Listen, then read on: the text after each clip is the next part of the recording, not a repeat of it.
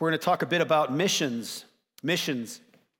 When I say missions, what I'm referring to is the great calling that our Lord Jesus Christ has placed on the lives of believers.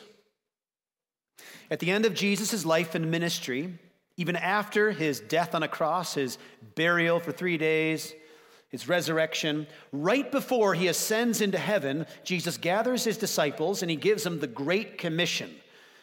This is recorded in a few places, but we especially remember it in Matthew chapter 28, verses 18 through 20.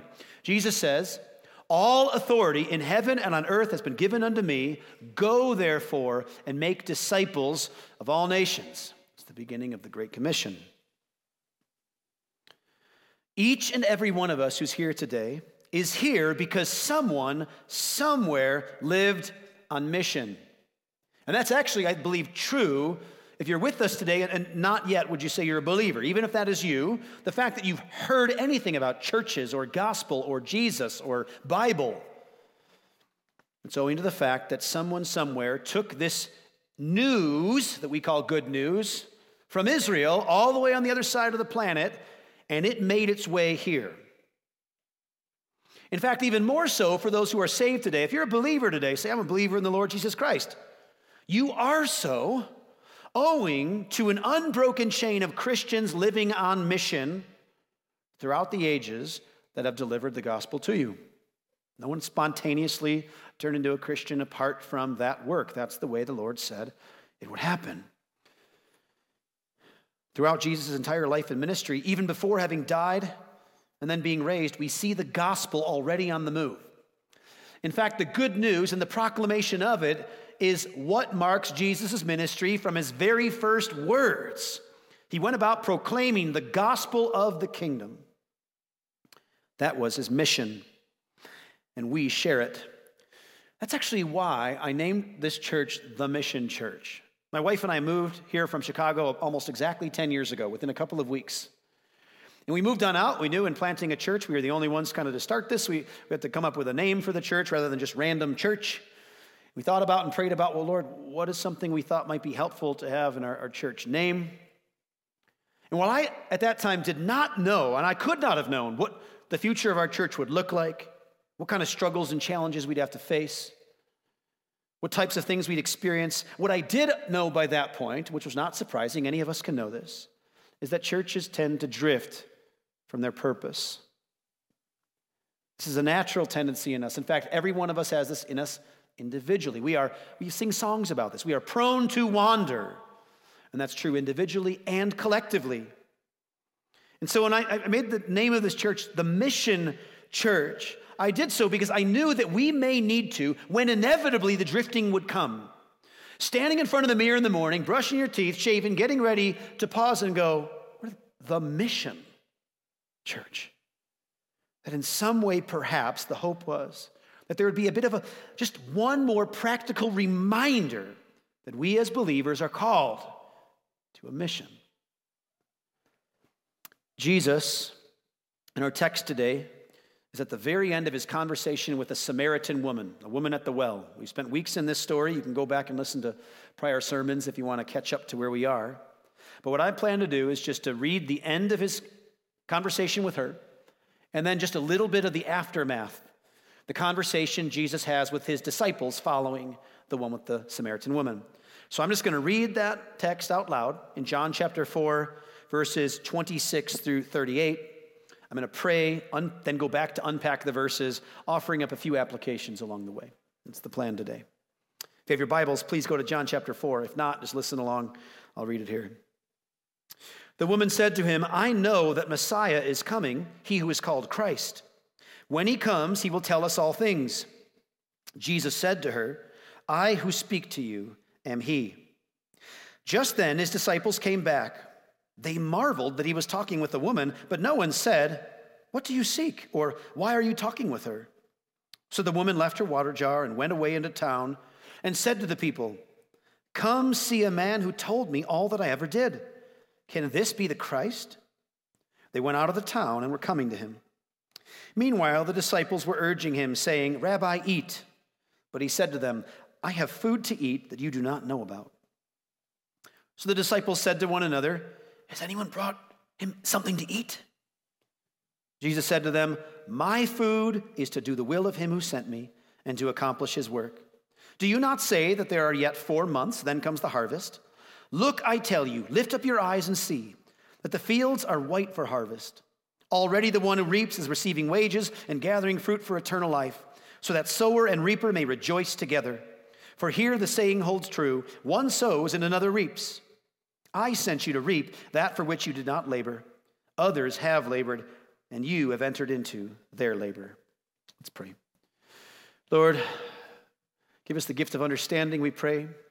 Not just to build knowledge, of course, Lord, but to, to unify us around gospel truths, to understand these things. We want to love you more. We want to love your word. We want to walk away wowed by what you've said, challenged by what you've said. And so, God, please do that work in us through your Holy Spirit, we pray. Amen. Let's go back to the beginning of that text this morning. The woman said to him, I know that Messiah is coming, he who is called Christ. When he comes, he will tell us all things. Jesus said to her, I who speak to you am he. Interestingly, in this conversation with this woman, she's the first one to introduce the title Messiah or Christ, which just simply means anointed one or the anointed. It was what the people of God were waiting for in this day.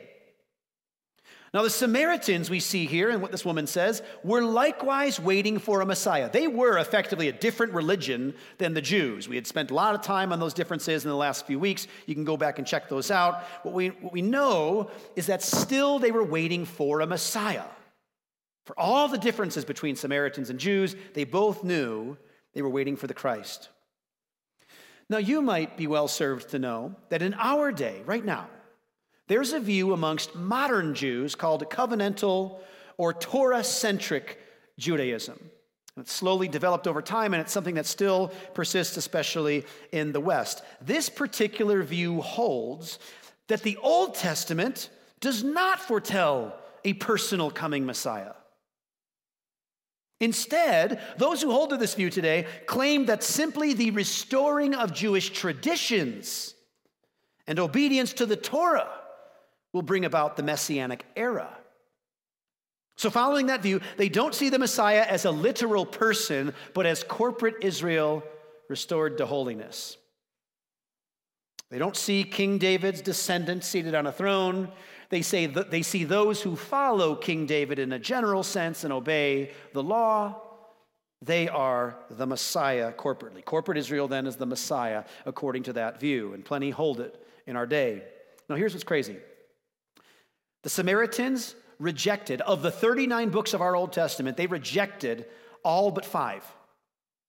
They rejected the, the prophets, they rejected uh, Psalms and Proverbs, they rejected the historical books of, of the, the kings and the lineage there in Judah and in Israel to include David and Solomon and the promises that would come through that line for a Davidic king. And yet, this Samaritan woman with only five books, she knows better than many modern Jews today who are not awaiting a personal Messiah. The entirety of the Old Testament points to Christ.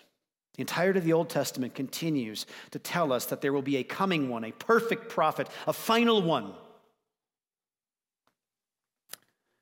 And that's who the Jews and even here the Samaritans are waiting for. So when she introduces it, hey, Messiah, there's a Christ, there's an anointed one coming, what does Jesus say? That's me. Wait no longer. Yeah, I know. You're talking to him. The wait is over. Just then his disciples came back. They marveled that he was talking with the woman, but no one said, What do you seek? or Why are you talking with her? So remember, this gospel is written by John. He is the disciple. It's the gospel according to John.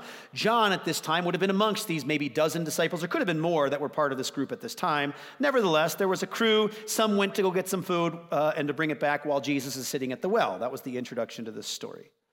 John comes back with them, and they all see this moment, this event taking place. You see this woman talking with Jesus, and sometimes in the gospel accounts, we get these types of personal insights, like this one from John. No one said anything, but we were all thinking it. They marveled They were shocked. What is going on here? This is a little bit odd. They were confused. And their confusion should not be surprising, given all that we have seen regarding the seeming impropriety of a Jewish man talking with a Samaritan woman of such low repute. We've seen that over the course of the past few weeks. But they don't ask Jesus about it. They don't confront him on anything. Whatever questions they had, kept him to himself. I want you to consider for a moment what this means from the woman's perspective. She sees this odd stranger alone sitting by the well in the heat of the day, not a typical time to come. She was the only one out there. And yet, this time, she's not alone. There's a dude sitting there, an odd stranger, who begins a very unique and peculiar conversation with her. So much that he begins telling her about he can give her living water without a bucket. And then he lets her know that he knows personal details about her private life that are very revealing. Not only this, but he gives a cryptic answer to her best theological question. And to cap it all off, he claims to be the Messiah. But when his disciples return, she witnesses yet one more oddity. Because not only does this man have an entourage, he's not alone after all. But he clearly commands such respect from them that when they roll up on this unusual and perhaps slightly scandalous scene, they don't even say a word. Just picture that. So all of a sudden, there's these others who come along too, and they just, in deference to their master, oh my goodness. I think it's just like one more point for her to confirm there is something significant and special going on. And so, what does she do? So the woman left her jar, water jar and went away into town and said to the people, Come, see a man who told me all that I ever did. Can this be the Christ? They went out of the town and they were coming to him. So she ends her conversation with Jesus. She leaves her jar there and then heads into the city to tell people about him. Now, again, remember, here's John writing this story. He's trying to remember what, he, what he's observed, what's gone down, and the Holy Spirit, to be sure, is inspiring the writing. But why do you think that John includes this detail about her leaving the water jar? Prior to this point, he had never even said that she had one. We might assume it, it might be kind of implied in her question How are you going to draw water, right? Well, I would certainly not be the first one to note this, and probably not you either if you've seen this. Christians have long seen symbolic importance here. Why did she leave her jar? Because she doesn't need it. She will never be thirsty again. She has found the source of the water of life, just as Jesus said. And you don't need buckets to access that kind of precious gift. Maybe that's why John includes that. And what does she do with this new knowledge? What does she do with this understanding? A man proclaiming to be the Messiah. She knew her assignment, and she does exactly what she's supposed to do. She tells everyone. She runs right back to town, and what does she say? Come, see a man who told me all that I ever did. This is probably, again, another reminder that the facts that Jesus knew about her life were very close to her heart. They weren't like, oh, I forgot about that. Yeah, that's a true piece of trivia about me. it's everything I ever did. To be sure, it's hyperbole. But for her to point to the, oh, it must mean that that's a significant part of her life. And that's what she does. She goes and tells the people this.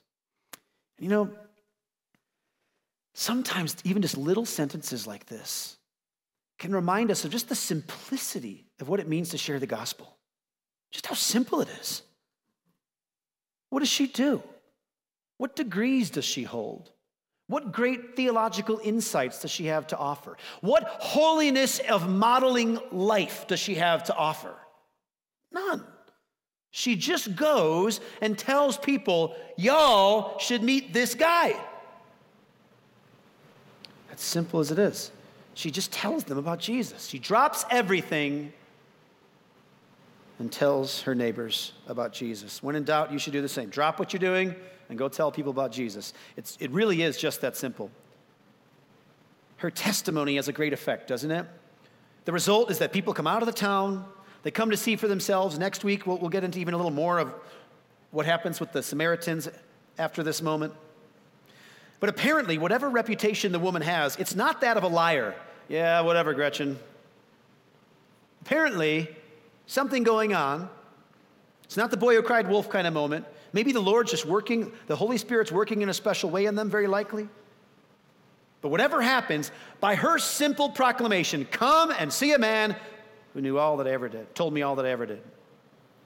And they say, okay, and they follow. And they go out back the same path that she took to the well to go to meet Jesus. Jesus started by going to meet her, and now they're coming to meet him. It is not your job, brothers and sisters, Christians, I'm talking to you right now. It is not your job to save anybody. That should be such a relief to you because you can't save anybody. It is not your job to save anybody. It's not your job to argue anyone into the kingdom. It's not your job to get on a cross and die for somebody else. It's not your job to pick just the right moment and strategize to, bam, now we did it. No, no, no, no. It's never been on you. All you and I are to do as believers is to be faithful witnesses. That's it. Tell others about Jesus. We make the introduction. That's what evangelism is. Euangelion, that is, that is gospel, that is good news. What is the gospel? It is news. It's what you share. You just tell people. It's like being the paper boy. Read all about it. That's all we have to do. If you're not a believer today, that's, that's what you need to hear from us. We're not here to save you. We can't do that. We're here to proclaim what is true, to introduce you to Jesus. You need to meet somebody, and He's the only somebody who can take away your sins. And it is only by faith in Him who died on a cross, rose again after three days, that you can have eternal life. That's it. Not by your works, not by you stop, stop doing all the bad things, start doing all the good things, get things just right, please God, and then He'll forgive you. No. By repenting of sin and turning faith to Jesus. That's it. If you're not a believer today, that's our gospel. You need Jesus. You need to receive him. You need to believe on him. And that's the gospel charge. If you haven't done that before, anyone else in this room would be happy to share the gospel with you, and that's all it is. You need Jesus. Believe on him, and so be saved. Meanwhile, the disciples were urging him, saying, Rabbi, eat. But he said to them, I have food to eat that you do not know about. So the disciples said to one another, Has anyone brought him something to eat? Now, this is actually funny. It's especially funny if you're just reading the flow of John. We've covered these kind of confusions already. Once again, these disciples make the same mistake as so many others, including the woman at the well. Jesus says, You should have asked me, I'd give you living water. Where's your bucket? He tells Nicodemus, You must be born again. Nicodemus goes, How can a person get back in the womb after? No, no, no. Uh, tear down this temple, I'll rebuild it. Temple? Well, how? That's a big temple, man. You're small. Everyone does this to Jesus over and over. But here's the funny thing Jesus doesn't relent, he doesn't stop giving those confusing, confusing points. You'd think he would stop but he doesn't. Instead, he just keeps on using this super spiritual, symbolic language, confusing people left and right with impunity.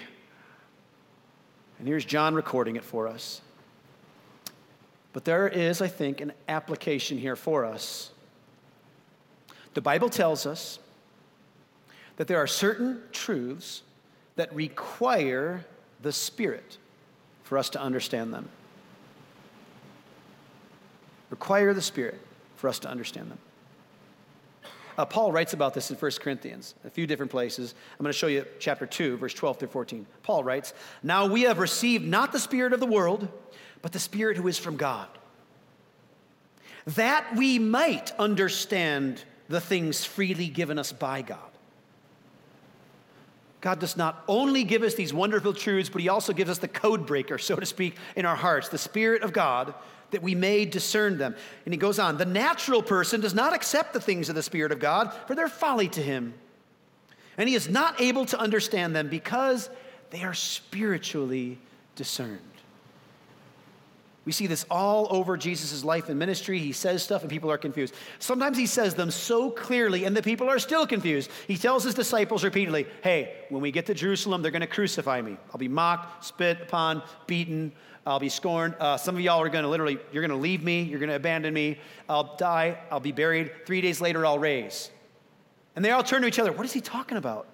When the events are taking place, they are still confused with the clearest language Jesus can muster.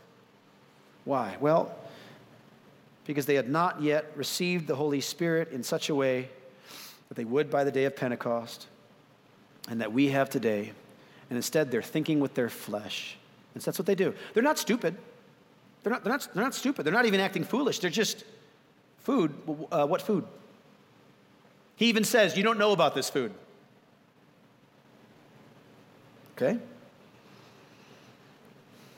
What does this mean for us? I want you to help apply this to yourself as well. Think about this. The smartest atheist in the world, the most intellectually powerful atheist in the world, and you can both read the same passage of Scripture, and he get nothing from it, and you get sanctified. How? How does that work? Is it because you're so smart? No. It's a gift of God. That's why every time I preach and step up here, I ask that the Lord would do something, because if He doesn't, nothing I'm saying will help you. You see? And so, what does that mean for us privately? Think just simple application. When you read the Bible, pray that the Lord will open the eyes of your heart. Pray, pray that the Lord will send the Holy Spirit, do a mighty work, that the Spirit inside of you will help you see and understand what only the Spirit of God can help you see and understand. That's what you need to do. And when you learn things from the Word, when you go, oh my goodness, look at that, you don't go, man, I am smarter than everyone else. No, it's not you.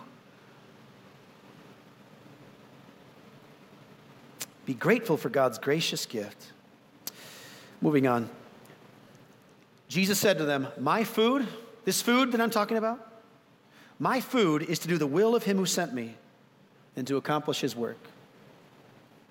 So here we see the spiritual answer, right? I'm not talking about beef jerky in my back pocket. I'm talking about something spiritual. That's the food I mean. The food that I'm talking about is to do the will of Him who sent me. That will satisfy like no bread can, like no fine meal can. Whatever you just bought in that Samaritan town to bring back to me, I will eat and get hungry again. I'm not talking about that kind of food. My food is to do the will of Him who sent me. Jesus will only be satisfied by fulfilling his purpose before his Father. He wants that more than anything. Your will be done. And our application, of course, so clearly and obviously from this can be like Jesus, we ought desire to please the Father more than anything, more than food. This is in part how fasting can aid and help in the life of a believer today. Because when you get that grumble in the stomach, you start feeling the flesh, the totally normal and appropriate fleshly ah, hunger for food. There should be a sense in which that reminds us of, no, but I want something else more. I want to please my Lord. We should crave that more than even food that fills the stomach. But Jesus goes on Do you not say, There are yet four months, then comes the harvest? Look, I tell you, Lift up your eyes and see that the fields are white for harvest. Already the one who reaps is receiving wages and gathering fruit for eternal life, so that sower and reaper may rejoice together. Let's take a look at this for a bit. Do you not say? Jesus provides here an illustration from their own common farming or gardening practices. It's not a challenging one to understand. Even as a non farmer, we can get this. But I'll especially say this if you're not familiar with it or if there's kids in the room. Hey, think about sewing. If you think about sewing, you might think about thread and needle kind of sewing. That's not the same word. What Jesus is talking about here is what farmers do when they're planting seeds. The sowing we're seeing here is where farmers go out and they rake lines in the, in the ground after plowing the field, and they drop in seeds and cover them back up. That's sowing. And what will happen months later, after those seeds finally blossom and eventually bear fruit, is that the farmers will go back out there, the, and the, the, the laborers will gather the fruit off of those plants, right? That's how that works. That's the sowing and reaping we're talking about. And this particular kind of illustration of sowing and reaping is one of the more common illustrations in the New Testament. I wouldn't be surprised if, as I'm saying this, some of you in your mind are like, ah, Jesus, Jesus talked about sowing different types of seeds. And yeah, Jesus talked about the kingdom of heaven being like uh, those who sow seed in a field, and another comes along and sows, uh, sows the seeds of the tares of the wheat. Some of you think about Paul's statements in the New Testament, all over the Bible. But I think that Jesus, using this illustration here, is in order for him to make at least two points. I think at least two points he's trying to make. The first point, I think, is this it would be foolish to think that someone could plant seeds, come back the next day, and expect some fruit. Right? Put seeds in the ground, go to sleep, come back up. All right, where? What? All that work for nothing? No, somebody says, dude, give it some months, let it rain, water the ground, right?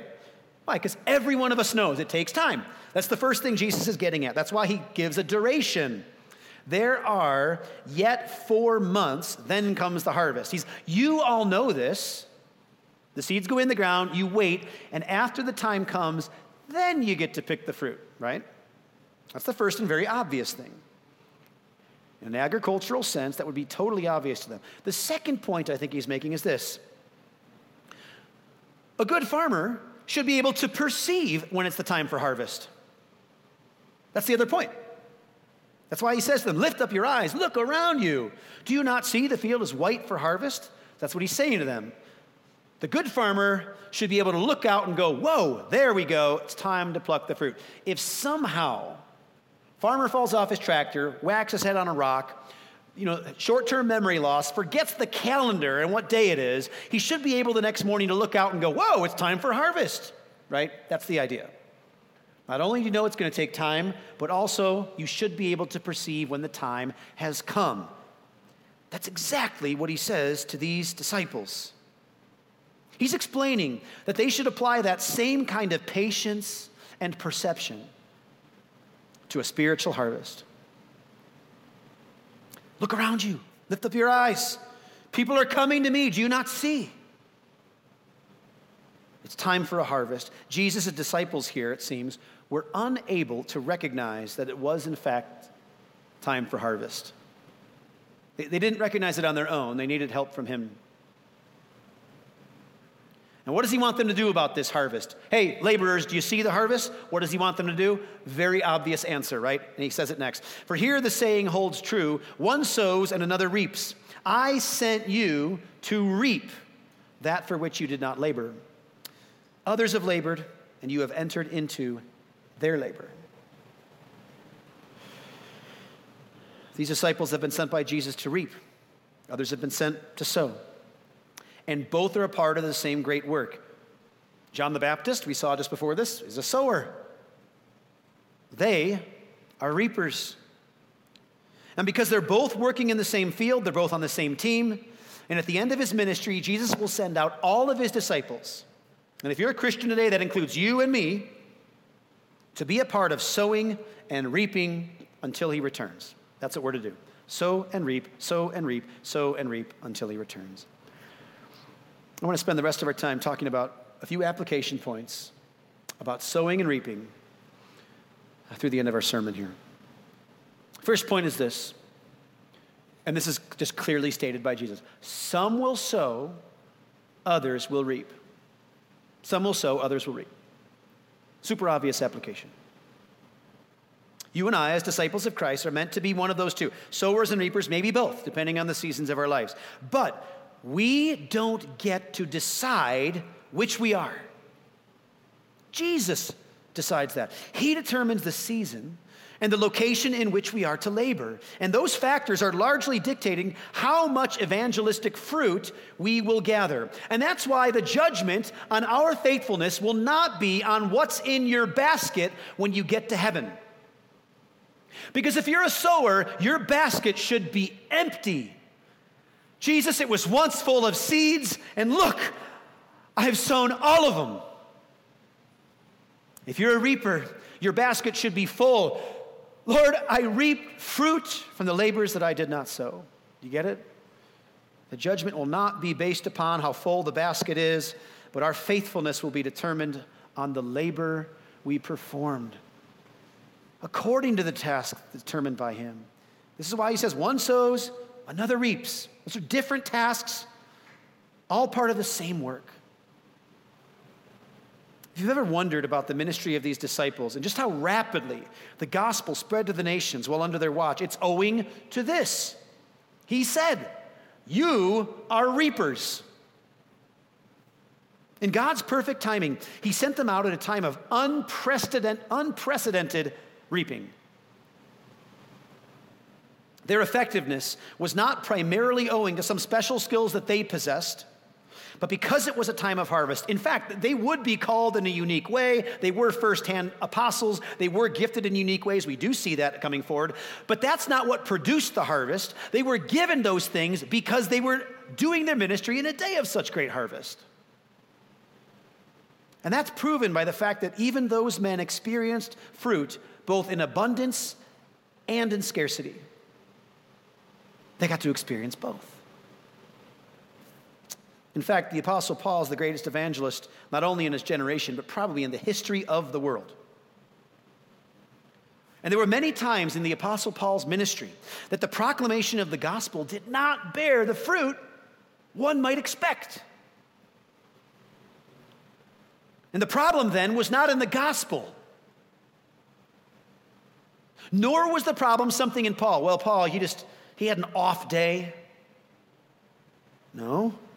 The problem was in the soil in which he was sowing at that time. Hard ground. The most effective evangelist in the world, sent by Christ, was unable to convert hard hearted peoples on many occasions. And that should be an encouragement to us. Read through the, read through the, the Acts of the Apostles, read through that, that book, and you'll see repeatedly them running up against hard times where people refuse to listen to them, try to kill them, all this stuff. Why? Well, because of this. The Apostle Paul said it like this in 1 Corinthians 3 6 through 7. I planted, Apollos watered, but God gave the growth. So neither he nor he, he who plants nor he who waters is anything, but only God who gives the growth. You get it? Paul speaks of himself as a sower. Listen, I just put the seeds in the ground and I didn't see any fruit. But after I left, Apollos, another Christian brother, came along and he watered. And what happened after that? God gave the growth. And so, what's the whole point of that? Whether I sow or I reap or I water in the between, God does the work. If God works, plentiful harvest. If He doesn't, no fruit. So, questions for you It's not hard to have a desire to be a reaper. Heavy basket full of fruit. Have you ever gone apple picking or berry picking or something like that? We used to do that all the time back in Illinois before we moved to Utah. Tons of apples back in Illinois and Michigan and Wisconsin, very close to where we lived. And so we'd travel every fall, just take an hour or so drive and go down these just rows and rows of trees and just pluck apples off. And if there was even so much as one spot, they were, were millions of apples. You just you can eat, the, eat around that and throw it on the ground and go for another. There's just so much fruit. Everybody wants that, right? But what if God has called you to be a sower? Would you be okay with that? This is a personal question. Ask that of yourself. What if God intends for you to share the gospel with your family or friends or neighbors or coworkers. And in his perfect providential timing, he knows you will not experience one of them come to saving faith in Christ. But maybe some after you will pick up where your seed sowing left off, and they will finish the labors and experience that fruit. Are you okay with that? Now, as a Christian, you're probably very, of course, I'm okay with that. But sometimes seed sowing can be a very challenging endeavor if we don't view it rightly. I want you to think about this because if you live in Utah, as I expect that you do, I think you need to get very used to being a sower, a sower. You need to learn how to take great joy in being a sower of seeds, gospel seeds. Utah has a rich history of faithful sowers. In fact, the first big wave of missions work, Christians trying to reach the lost peoples of Utah, took place in the late 1800s.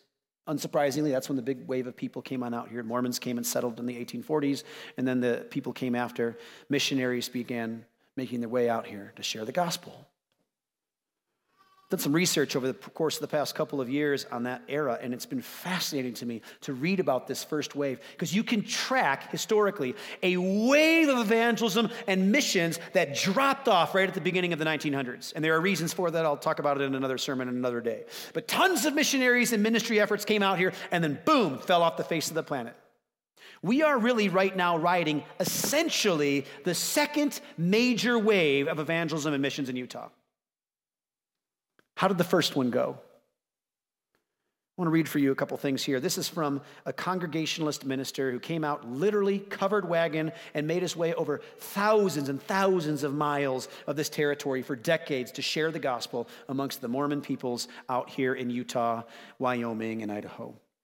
His name was Reverend John Nutting. By 1935, this is how it starts because he, he says this at the end of his ministry. By 1935, the central Mormon region had been worked over seven times.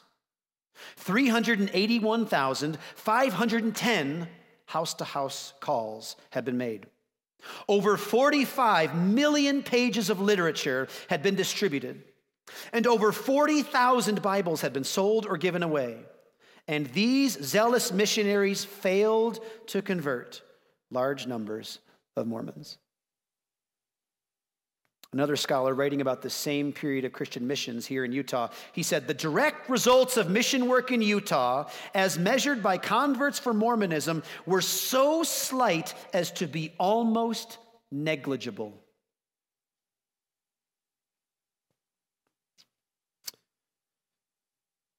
Another historian writes this He says, The churches are not reaching the Mormons. So far as converting the Mormons is concerned, money has been largely wasted. If 200 real Mormons have been changed into real evangelical Christians during the time we have been unable to discover them. A Presbyterian pastor who had labored for the past two years in Utah is of the opinion that of all of those denominations and groups that had worked together for decades, not 100 Mormons have been converted into actual Christians.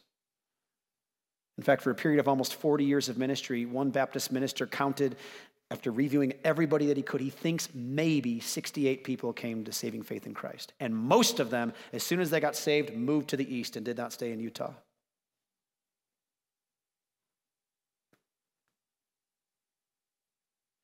That's our history here. Hard labor in the heat of the sun, spiritually speaking sowing seeds in the ground for almost no fruit. Because we're Christians. We take joy in sowing as much as reaping. When I arrived here about 10 years ago, my wife and I are almost on our 10 year anniversary of moving to Utah. September, the first, first week of September will match that. When we first arrived here, people were fleeing Mormonism in droves. Their, their own scholars were saying this. Ever, more than ever before in the history of Mormonism, maybe going back until perhaps the death of Joseph Smith and then the exchange of powers that took place before Brigham Young took over. I had assumed in my planning and preparation to come on out to Utah that the reason the Lord wanted me out here must be to help get Mormons out of Mormonism. I, I just assumed that. Very quickly, it became evident that the LDS church was far more effective of getting Mormons out of their own church than I ever could be. We realized that our energies needed to be put to something different helping, serving, sharing the gospel with those who are pouring out of that, like this, like the sinking Titanic and, and, and tiny lifeboats taking on every survivor, thrashing about in the water. You know, when I arrived, many Christians were quoting this, and especially ministers and um, pastors. We're, we're just praying for more and more believers to show up. Look, so many people leaving Mormonism. I mean, thousands, maybe millions leaving Mormonism. And they would quote Matthew 9, 37 and 38. Jesus says this The harvest is plentiful, but the laborers are few. Therefore, pray earnestly to the Lord of the harvest to send out laborers into his harvest.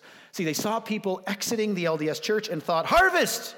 And they probably thought this because pastors, we're innately usually very optimistic. you kind of have to be to survive ministry landscapes like out here in Utah. Look at this moment. But you know this. You, I, am sure so many of you know this.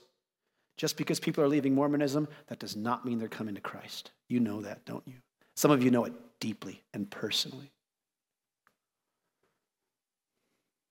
It's my judgment, and I know that many, many would agree with this. I suspect it wouldn't be hard to convince you. It's my judgment that we, as believers in Utah, presently, are still largely in a season of sowing.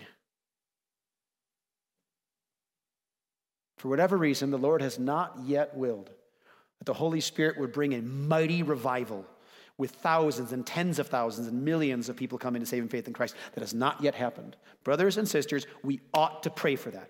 Please, Lord, do that mighty work. You do. On an occasion, God does exactly that in history, and boom, lights a fire, a spiritual fire in an area, and people come to faith in Christ in droves. Whoa, man, so much fruit. But unless the Lord does that, we will likely be seed sowers for our days here. We don't live in a state where we have the advantage of hundreds of years, hundreds of years of gospel sowing, Christian infrastructure building. Christians come here for a few years, and then they move back to where they came from. No, no judgment, that's just the way that it goes. Utah is the only state in the U.S. that has, check this out, never been predominantly Christian, only state. It's the only state that the enemy could say has never been predominantly Christian. This is my land and has always been my land. Get that? It used to be true about Hawaii before Christians got there, and then it became 63 something percent Christians. I mean, we're the only state that we can say this about. There's never been a major harvest here in Utah yet. So, why am I saying this? Am I trying to discourage you? Not in the least. Absolutely not. And why? Because what does Jesus say? What does he say here? Does he say, the laborer who sows will be miserable, but the one who reaps will have joy? Does, does Jesus say that? No he says that both the one who sows and reaps will rejoice together. who gets rejoicing? The sower or the reaper? Who gets it? Both. Both get it. Our enemy, Satan, doesn't like losing ground. He has thousands of years of practice all around the world on how to win. He does not give up yards easily, and he plays dirty. He kicks you when you're down. He never relents.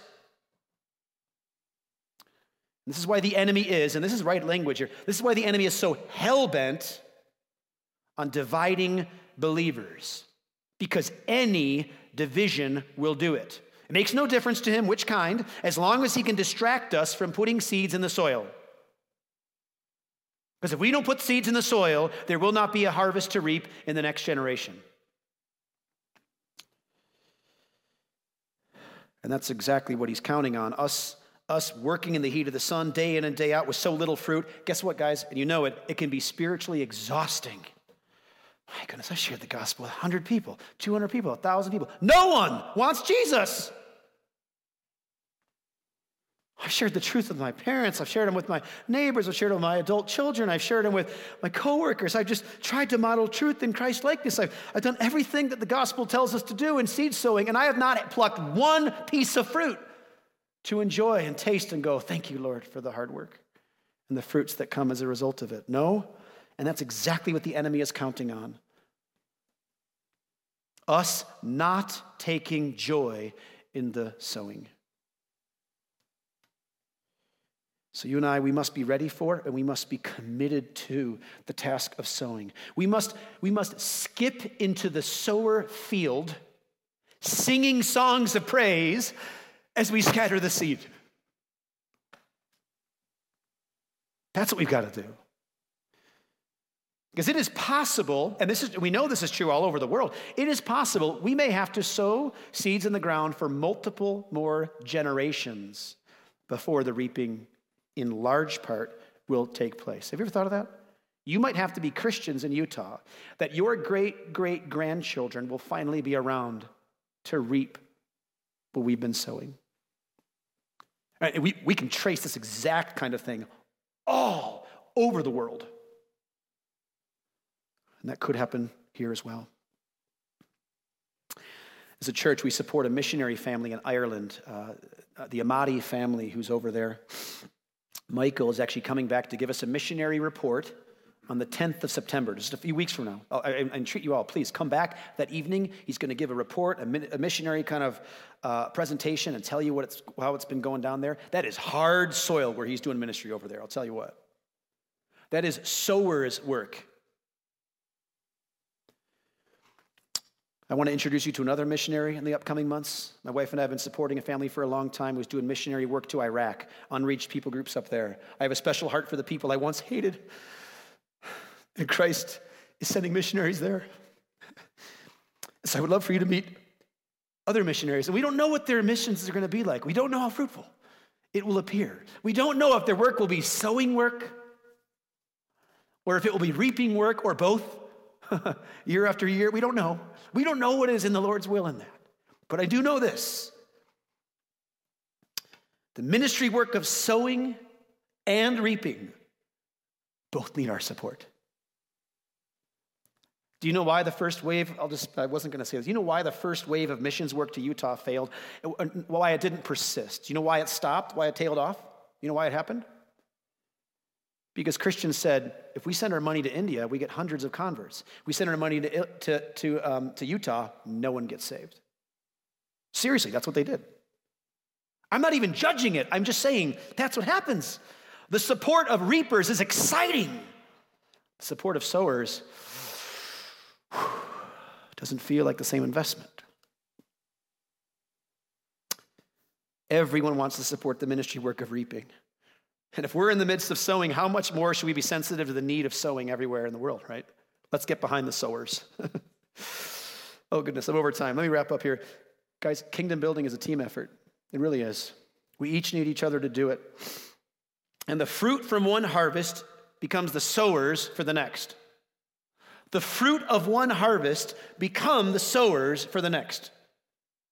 What happened with the Samaritan woman? What was she? She was fruit being reaped by Jesus, is one of the reasons I think that she's saved, because the way that Jesus talked. You should have noticed, disciples, that the harvest is ready. That the only one they had seen here yet was the woman in conversation with Jesus. I think he's talking about her. You can't tell. You should be able to tell her heart is ready. And what does she do? What's the very first thing she does? As the fruit, she goes out and starts sowing. Come and see a man who told me everything I ever did. And we're going to see how fruitful her sowing is next week.